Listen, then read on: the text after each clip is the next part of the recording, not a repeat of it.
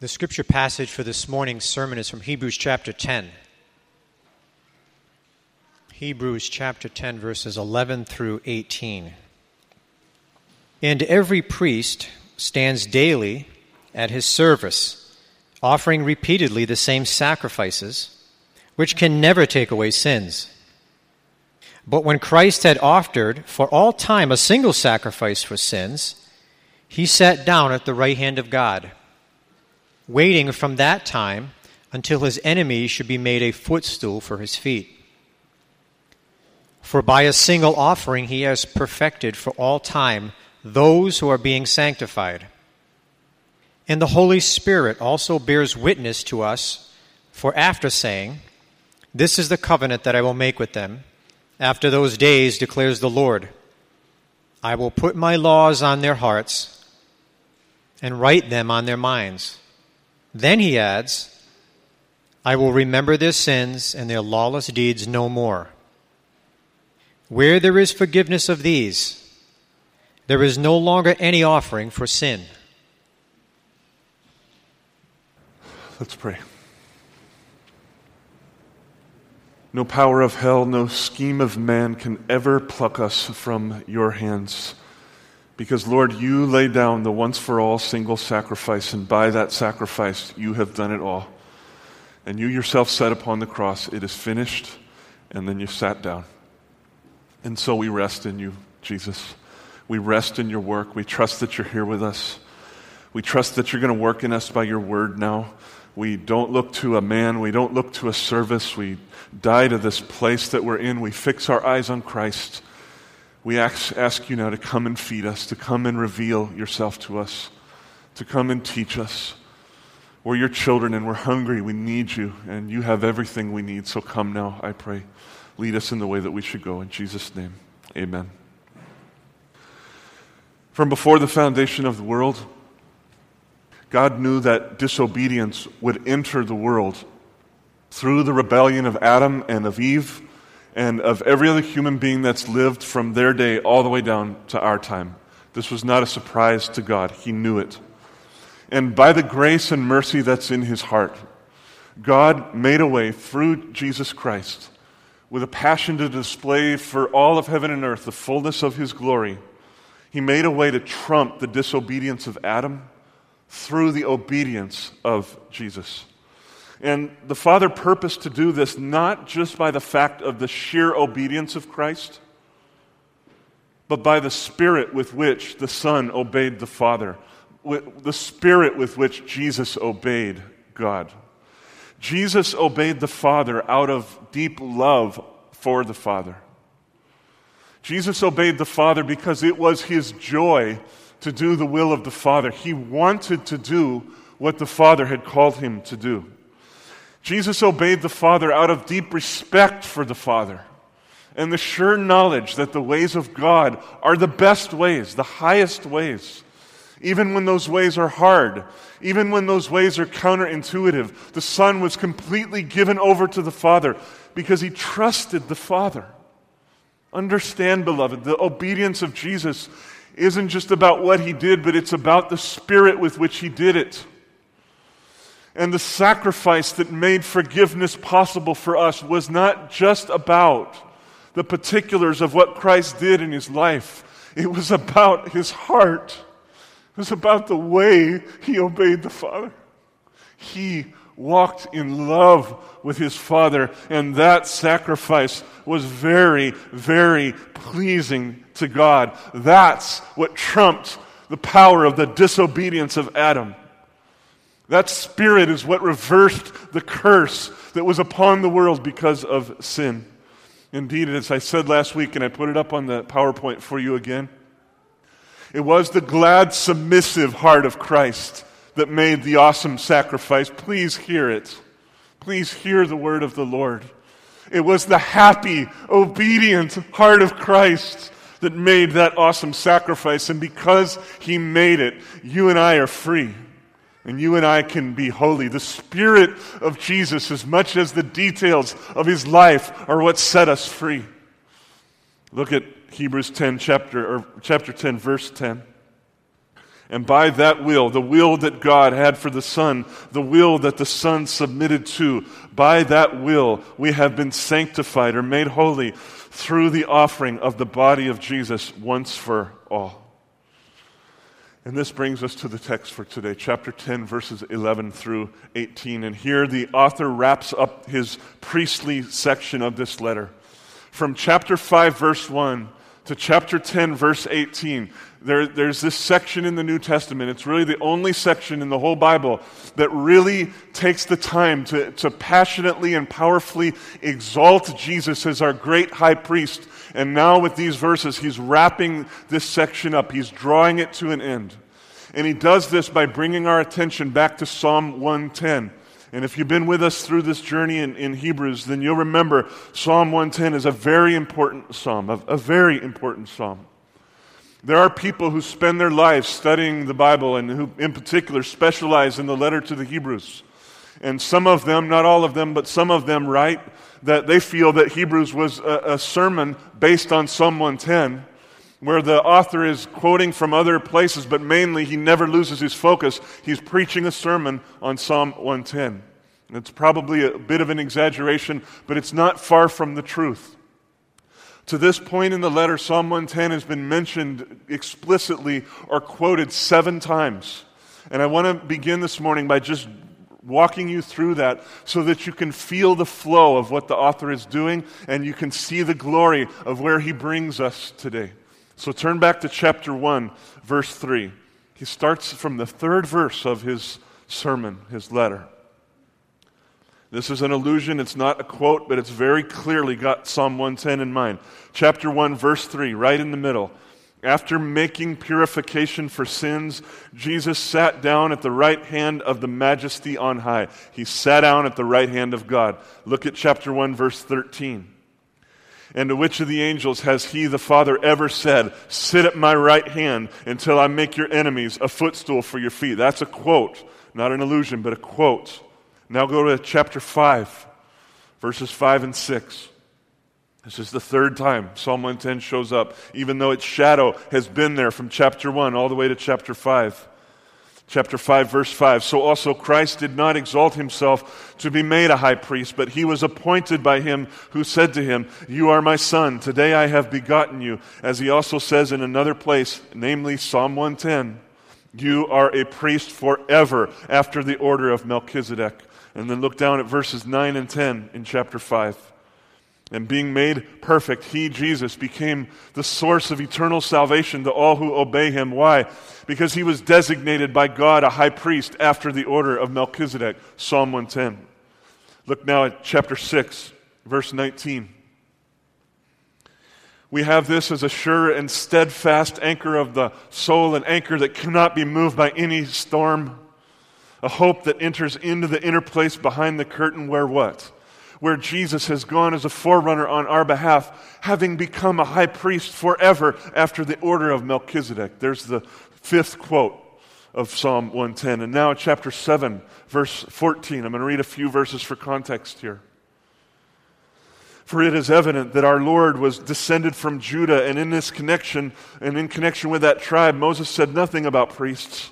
And this becomes even more evident when another priest arises. How? In the order of Melchizedek who, who became a priest not on the basis of a legal requirement concerning bodily descent, but by the power of an indestructible life. For it is witnessed of him by the Father. You are a priest forever after the order of Melchizedek. That's a quote again from Psalm 110. Finally, look in 720. And it was not without an oath for those who formerly became priests, that is, the priests of Israel they were made such without an oath. They were just appointed. They didn't have to take an oath, and God did not give them an oath.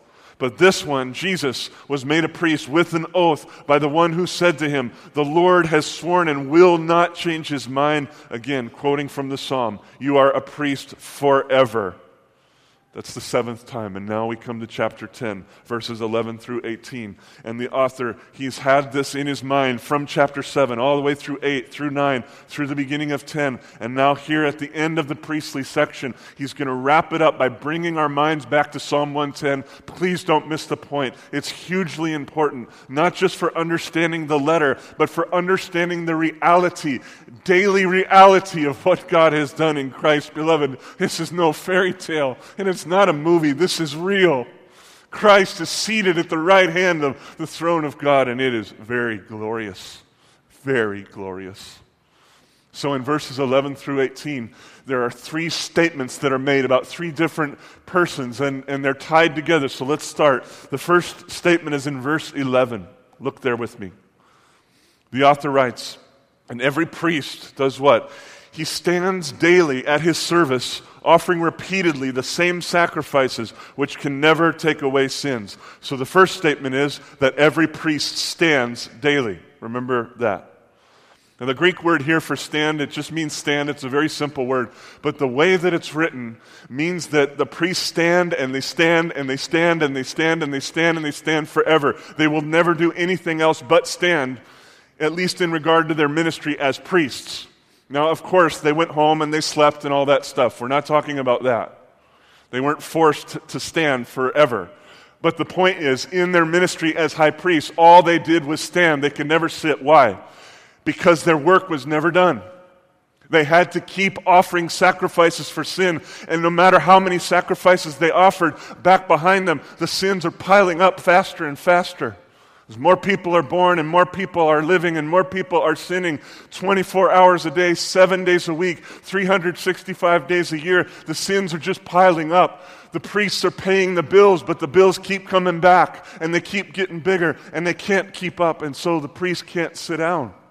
He has to stand and stand and stand and stand year after year after year after year, century after century, for 1,400 years, beloved never able to sit down because the work was never done. It was just flat out never done.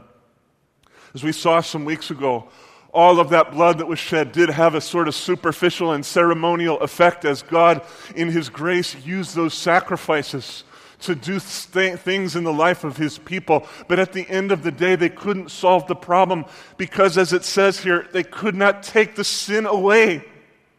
It was like putting a band aid on cancer. It was like putting a soothing oil on a, on a brain tumor. It might make you feel good, but it's not healing the disease. The disease is still there, and so they stand and sacrifice and stand and sacrifice year upon year upon year upon year. Last night, around five or six o'clock, I got to wondering like how many bulls, goats, etc., were sacrificed over the years. We know that this system lasted for right around 1400 years. So how many are we talking about? And I just, I just saw quickly there's no way to calculate the number. Because I don't know, for instance, how many priests there were serving at any particular time over 1400 years. And of those priests, I don't know how many of them offered sacrifices every day. And I don't know how many they offered every day. So I just decided to make it simple. All right, Let's imagine that there's one priest who lives for 1400 years, and every single day he offers one sacrifice for sins. All right? This equation was simple. Jason, you're a math guy. Very simple equation. 1 times 365 times 1400. Do the math it turns out to mean that that one priest offering one sacrifice for 1400 years would offer 511,000 sacrifices in 1400 years. Half a million sacrifices by one priest, one a day. Now, there were a lot more priests than that. By the time we get to Jesus' day, there's over 20,000 priests serving in Israel. 20,000. I don't know how many of them offered sacrifices, but all I can say is, in a general way, it would not be an exaggeration, not even close, to say that there were millions of bulls, goats, and other animals sacrificed over the 1400 years from Moses to Jesus. Millions of them. This is not a fantasy. This is not a made up fairy tale. This is real. In a real place, in a real time in Jerusalem, first in the tent, and then in the first temple, and then in the second temple. Millions, millions of bulls, goats, other animals were sacrificed. And you know what it did to take away sin? Nothing. Zip, Zero. Nada. Did not touch the root of the disease at all. All of this ceremony, all of this rite, all of this ritual was ordained by God to be a sign and a symbol of a greater sacrifice to come, but all of that blood could not actually take away sin. And so the priest could never sit down, beloved. He could never sit down. As long as there was sin in the world, the priest had to stand and stand and stand. Now let's look at the second statement. Verses 12 through 14, contrasting that pre- those priests with the one great priest. Verse 12. But when Christ had offered for all time a single sacrifice for sins, he sat down at the right hand of God, waiting from that time until his enemies should be made a footstool for his feet. For by a single offering he has perfected for all time, forever, for eternity, those who are being sanctified. So, statement one the priests are standing. Statement two Christ is sitting. And the idea is he's sitting and sitting and sitting and sitting and sitting, and he will sit forever because his work is done. There's one place in the Bible, I believe it's Acts chapter 7, where Stephen looks into heaven and he sees Jesus standing at the right hand of the throne of God. But that was for a moment that was for a circumstance. Everywhere else in the Bible, in the New Testament, it's always picturing Jesus sitting at the right hand of God. And I don't know if that means that he's literally sitting there. I think the idea is that he is rested in the Father because his work is finished and he will rest forever. There is a sense, even when he returns again and comes back with the angels and the clouds of heaven so that every eye sees him at his return, there will be a sense in which Jesus will still be seated at the right hand of the throne of God because his work will still be done and done forever.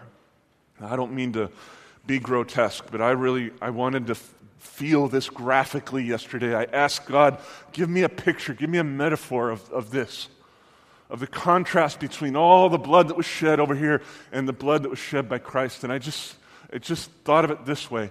You could literally, and I mean literally, with the volume of blood that was shed over those 1,400 years, millions of animals, if you collected all the blood, it would fill up multiple water towers filled with blood, brimming over the top. Blood, blood, blood. Can't take away sin relatively speaking, Jesus sheds a drop of blood. And with that single offering, a drop of blood, it provides for the eternal and absolute forgiveness of everyone who will believe in him from the moment they believe to forever. And for anyone in any nation at any time who believes in Christ, their sin will be wiped away. All of that blood did nothing. The small, volume wise at least, the small blood of Christ did everything, it accomplished it all. The blood of Christ actually penetrates to the heart. The blood of Christ actually heals the disease. The blood of Christ actually reverses the curse that disobedience brought upon the world. The blood of Christ trumps the disobedience of Adam and Eve and all of the horrors that it has brought. And so, having made the awesome sacrifice, beloved, Jesus sat down at the right hand of the Father because his work as high priest was finished. It's, there's so much in those words on the cross when he said, It is finished. There's so much there. And so he sat down. And I thought about this yesterday. That doesn't mean that he's relieved from his duty as high priest. That means that he is installed forever as high priest. He doesn't need to offer sacrifices now. So, what does he do? Hebrews tells us he prays for us moment by moment, hour by hour, day by day, week by week, year by year. He's praying and praying and interceding for us as he's there, rejoicing with the Father in what he has done, established as the great high priest. And there will never be a shift in administration. He will never be replaced. He will never be removed. He is our priest forever, seated at the right hand of God. That's one reason why he's sitting down, because his work is done. And there's another reason why Jesus is sitting down, and that's because he is taking his rest in the very presence of God. So think about it this way the other priests, they did their work at the temple. And they might have had their quarters in the temple or whatever. You know, like at the Vatican, how some of the priests and the Pope actually live on the campus there. It's possible that some of the priests in those old days lived on the campus, but many of them went home. So they do their work in the temple, they go home. Jesus did not do that. Jesus offered his sacrifice in the true temple of God, and he stayed there because God is his home. Jesus takes his rest in the presence of God because the Father is his rest. He's not looking for his rest outside of God. God the Father is the rest that the Son requires, and so he sits in the presence of his Father in perfect fellowship with the Father forever and ever and ever. We'll come back to that in a moment. But for now, look in verse 13, and you'll see that the author brings Psalm 110 more back into our focus because there's just to me an astonishing idea here. All right, get the picture in your mind. Jesus is seated at the right hand of the Father, and what's the Father doing? The Father is working on behalf of the Son. So let me put it to you this way the Son is resting in the Father, the Father is working for the Son. And what the Father is doing is seeking to make the enemies of the Son absolutely submitted to Him so that He will be installed as the King of Kings over heaven and earth forever and ever. This is the point of Psalm 110. Jesus is the high priest and the eternal King. As priest, Jesus is seated because His work is done. As King, Jesus is seated because the Father is working on His behalf. Christ is resting in the Father, the Father is working for the Son. Please remember that. That's a very big and important idea. Look back at chapter 2, verse 8. Chapter 2, verse 8. He had just quoted from Psalm 8. And then he says in the middle of verse 8 Now, in putting everything in subjection to him, that is, to Jesus, the Father left nothing outside of his control. And now, at the middle, at present, we do not yet see everything in subjection to Jesus. And I told you then, and I still believe now, that what that means is if you go out there in the world today, you are going to see people, families, organizations, cities, states, and entire nations living in rebellion against God, right? There are even people who are doing that in the name of God, claiming the blessing of God as they're calling good evil and calling evil good. Just this very week, I was listening to NPR, and I listened to this so called bishop there on the radio celebrating the vote that happened in Minnesota and celebrating the decisions of the Supreme Court this last week and putting the blessing of God upon it. Listen, I have sin too, and my sin is just as bad as any homosexual, but I will not call evil good and good evil. God has said homosexuality is an abomination, just like heterosexual things are abominations when they're outside of God's will. We can't call it good. And here's a guy claiming to be a bishop, claiming to speak for Jesus, who is actually raging against God. Not everybody in this world at this moment is submitted. At, at present, we do not yet see everything in submission to Him. But then look at, at the rest of the verse, verse 9. But we do see this. We see him who for a little while was made lower than the angels, namely Jesus, crowned with glory and honor because of the suffering of death, so that by the grace of God he might taste death for everybody. Beloved, Jesus is seated at the right hand of the Father while the Father is putting his enemies under his feet because on the cross, Jesus dealt the fatal death blow to his enemies. As high priest, he provided for sin. As king, he absolutely defeated his enemies on the cross. Let me put it to you graphically. When Christ died and was raised again, he castrated Satan. He robbed Satan of his power. In that moment, Jesus broke the chains off of those he had already determined in his heart to free. In that moment, Jesus set captives free. In that moment, he reversed the curse. He healed the disease. And now he sits down, and on the basis of the most powerful blood of Christ, the Father works for the Son until all of his enemies are actually put underneath his feet. The nations, beloved, they rage against God. But as Psalm 2 tells us, as they rage against him, the Lord looks back at them and he laughs at the nations. And I think there are two reasons why he's laughing. At one level, he's laughing because it's funny. It's like a general of a very powerful army. Just imagine him walking down the street, and some smart mouth five year old comes up with all seriousness and threatens the general and tells him he's going to take his army down. I got these little G.I. Joe guys, and I'm taking you down, pal. And the general just laughs. He's like, That's funny. I mean, that's funny. You're going to take us down. Not going to happen. So there's a sense in which I think God laughs because it's ridiculous. It's ridiculous. But there's another sense, another reason why God is laughing that is glorious. Glorious. While the nations are raging against God, the Father laughs with this kind of laughter that's like complicated. It's like the laughter of Abraham and Sarah when they were laughing about Isaac. There's a complicated laughter, lots of emotions in it. One reason the Father is laughing is because he knows that even while the nations are raging against him, he is plotting for them. He is getting ready to send his only son, the one that they are scoffing, to, to, send, to give his life on the cross for the forgiveness of our sins so that the ragers can be turned into praisers. I love football, so I see it as a contest. On the other side, the enemy is called the, razor, the ragers. They're raging at God, raging at Him, raging at Him, sometimes even in His own name.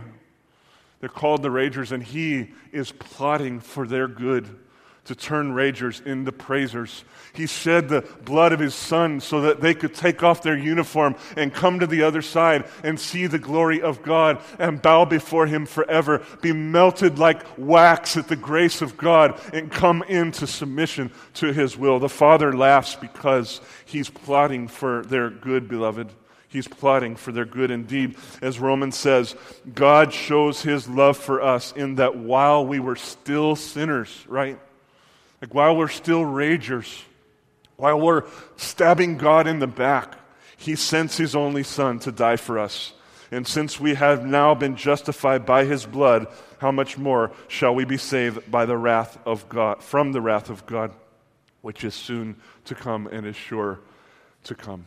Beautiful and glorious. Now, let's talk about verse 14 for a minute. Please look there. It's a very important verse.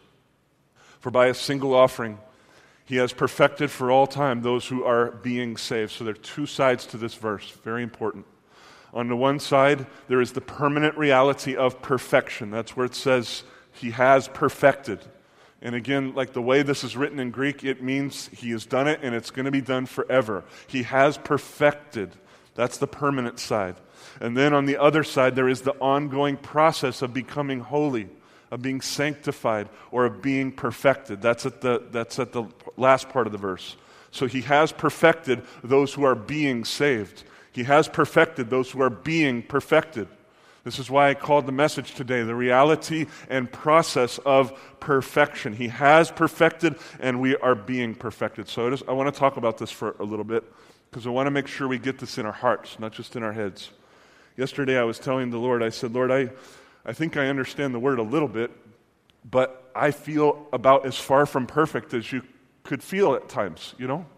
I was just telling Kimmy last night, we had a little time together out on our deck last night, just hanging out and sharing in the Lord and, and, and all that together. And I, and I told her I had spent a number of hours with the Lord meditating on some things, and I just felt so blessed by Him. And I come out of that, this is sometime on Friday, I think, I come out of that and I get into this interaction with a person, and just the bottom line for you, it's just really rude. Just really rude. And I need to apologize to that person. And it's just like, I don't understand.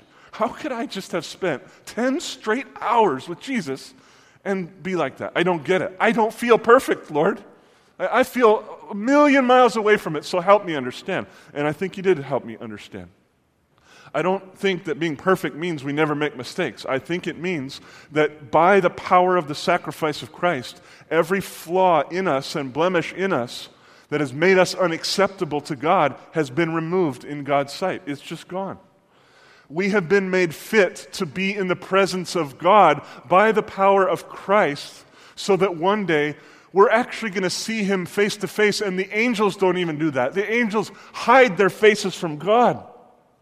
And God has been so gracious to us in Christ that we're going to get to behold His glory through Jesus Christ. It isn't about what I do and how I feel, it's about what Christ has done. That's what perfection is. It's the covering of Christ over the believing soul.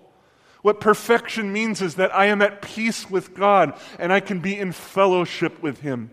It means that I have been made holy as He is holy, so that there's a part of me that really does delight in Him now and really does want what He wants. I am not a slave to my sin anymore. I still sin, but I'm not a slave to it anymore. I am free in Christ. I am united with Christ. And in this sense, I'm I'm perfect in that sense. Christ has covered me. The shame is gone. The guilt is gone. My conscience is free before God. And I told you a few weeks ago, sometimes we're going to feel guilt. I'm not saying that. But when we feel guilt, we will always know that the sacrifice of Christ is greater than our sins, and so our consciences can be free. We are free to be perfect means we are free to be in fellowship with God. That's what it means. I can have an authentic relationship with my Creator. There's, there's nothing greater than that. So now let's talk about the ongoing side. How do we understand this? So he has perfected those who are being perfected. He has done it, and so now he's doing it. He has made us, he has removed our sin, and now he's removing our sin. Like, how do we make sense of this? Or one way to get into the issue is just to ask the question why does Jesus do it this way? Have you ever asked him that? Or have you just ever struggled with your sin and just wished he would just speak the word and take all of your sin away? Like, can you just take this away from me so I can stop? Please, I know you could do it. Would you please just take it? And he won't at times. He won't. So, why? Well, a lot of answers to that question, but I want to just put one thing on the table that might be the key to the rest of the answers. And in the coming weeks, we're going to press into this and think about this a lot. But I asked the Lord about this yesterday, and this is what He showed me. The, probably the main reason that Jesus uses a process by which to make us holy is because he wants us to enter into the joy of obedience on this earth that he knew. And you can't enter that joy if you don't have the opportunity to disobey. He wants to teach you the joy of overcoming so that you want the will of God so bad you would even take up a cross and die to do the will of God. There's joy there, beloved. There's satisfaction there. Christ did not just do what his Father asked him to do, he did it from the heart because there's superior joy in the will of God, even when it calls us to suffer. And Christ wants us to wants to teach us this way. He wants to bring us into this joy. There's not another way to do it. It can't happen in heaven. It can't happen in heaven. The angels will never know the joy of overcoming by the blood of the Lamb. They will never know the joy of walking away from the things that Christ has already taken away on the cross. They will not know the joy. Christ wants that joy for us. And so, yeah, it's hard and we got to suffer a little bit, but there's a prize at the end of this race that's beyond what we can imagine. So be patient with Jesus and know He has you in a process for a reason. And the reason is His glory and your joy, like exploded beyond what you can imagine. And I know that sounds awfully preacherly and exaggerated, but it's not. It's a joy that will ever increase, ever increase, ever increase fought hard through daily obedience as we learn to love the will of God more than the comforts of this world. Period. And end of story. Yesterday, as I prayed about all this, I just got a heart to encourage you to memorize Hebrews 10 14. Would you please do that? Memorize it. 10 14. Simple verse. If you're good at memorizing, you could literally do this in three or four minutes. If you struggle with memorizing, 15, 20 minutes, you could memorize this verse. And maybe if you will, the Lord will give you great and deep insight into the things that I have been sharing. So please, please do that. One more statement, verses 15 through 18. The priests stand daily. Second, Jesus sits eternally. Third, now we see the Holy Spirit testifies to the truth of what God has done in Christ. So look at verse 15. And now the Holy Spirit also bears witness to us. For after saying, This is the covenant that I will make with them after those days, declares the Lord. I will put my law on their hearts and write them on their minds. And then he adds, I will remember their sins no more. And well, I will remember their sins and their lawless deeds no more. Where there is forgiveness of these, there is no longer any offering for sin. Have you've been going through this journey with us, those words should sound familiar to you because the author quoted these verses in more context in chapter 8. It's from Jeremiah chapter 31, 31 through 34. And what he's trying to do in chapter 8 is enter the legal language of the new covenant into this discussion of Jesus as high priest. And I've told you before, but let me remind you again because the author wants us to bring this to mind. The first covenant was built on the words, We will do it. Three times to, to Moses and to the Lord, the people said, All that the Lord has commanded us, we will do. We will do it. We will do it. Well, you know how that worked out. We will do it turned into ain't going to happen. And it never did happen. They did not do it. They could not do it. So, God, in His amazing mercy and grace, prophesies through Jeremiah 600 years before Jesus. And now, even now, the Holy Spirit is still speaking the words. And He declares the new covenant that's basically summarized by the words I will do it, declares the Lord. The new covenant is about me and what I will do for you. I will put my laws into your mind so that you understand them and you know what it means to do the will of God. It is not complicated, and I will write it inside of you on your very mind. And I will put it on your heart so that you will have passion to do the things that you know to do. You will know the will of God. You will want to do the will of God. You will be like Jesus in this way and you will have a great joy. And now, here's, here's the deal.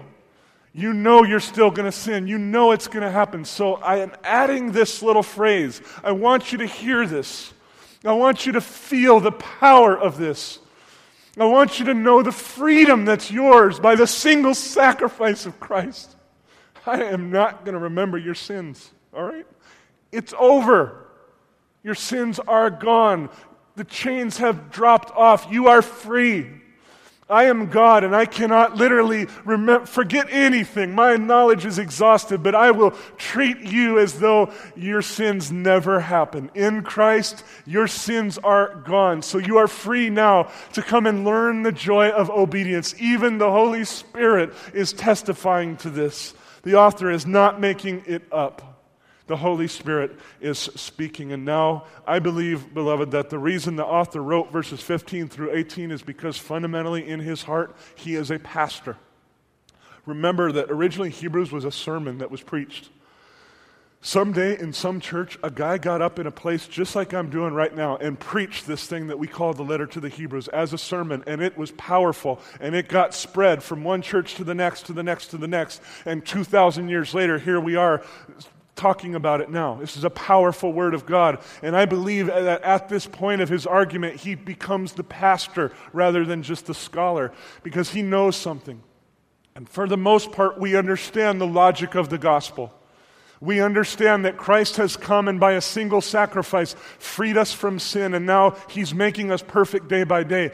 But in practical life, when we walk out that door and we face our own brokenness and our own failures, it's just sometimes hard to believe. Sometimes it's hard to understand. If you're so powerful, why am I still so screwed up after walking with you for 26 years? What's wrong here? The, the, this guy's a pastor, beloved, and he knows it. He knows this feeling as a sinner and as a pastor. And so he's telling them listen, people, God is speaking to you, the Holy Spirit is speaking to you. He is going to do this work inside of you. This new covenant is an I will do it, declares the Lord covenant. And for those times when you fail over and over again, He's going to forgive you, He's going to wipe it away. One way you can tell when the Holy Spirit is dealing with you about your sin is his disposition because he, the, the devil will come and say, You sinned, you're a hypocrite, you stink, you're a loser, all that kind of stuff. The Holy Spirit comes and says, You sinned, this isn't good and I'm going to help you. I'm going to help you.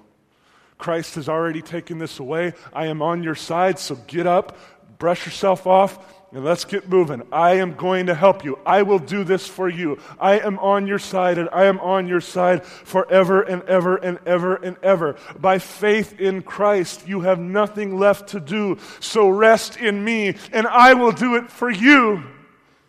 That's the word of the Lord to us today, beloved. Christ is seated as our priest. He's seated as our high king, and the Father is working on his behalf. The Son is resting in the Father. We rest in the Son.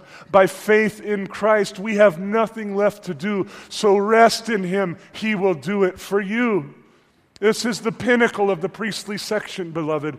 Jesus paid it all. All to him we owe. Sin had left a crimson stain. He washed it white as snow, and now he will teach us to walk away from the things that he has taken away. He will do it. By faith in Christ, we've nothing left to do. So let's rest in him, and he will do it for you. Let's pray. Jesus, the words have been spoken now, the word has been preached. And I pray that by the Holy Spirit, your power would come and work in our lives. I pray that you would teach us these things earnestly now. I pray that you would help us to taste the glory of what you have spoken now. And I pray that our lives would actually be affected by what we have heard today. Christ, exalt yourself, not just in this room, but in our lives. I trust you, Father, not only for this moment, but I trust you for what you'll do. In Jesus' mighty name, amen.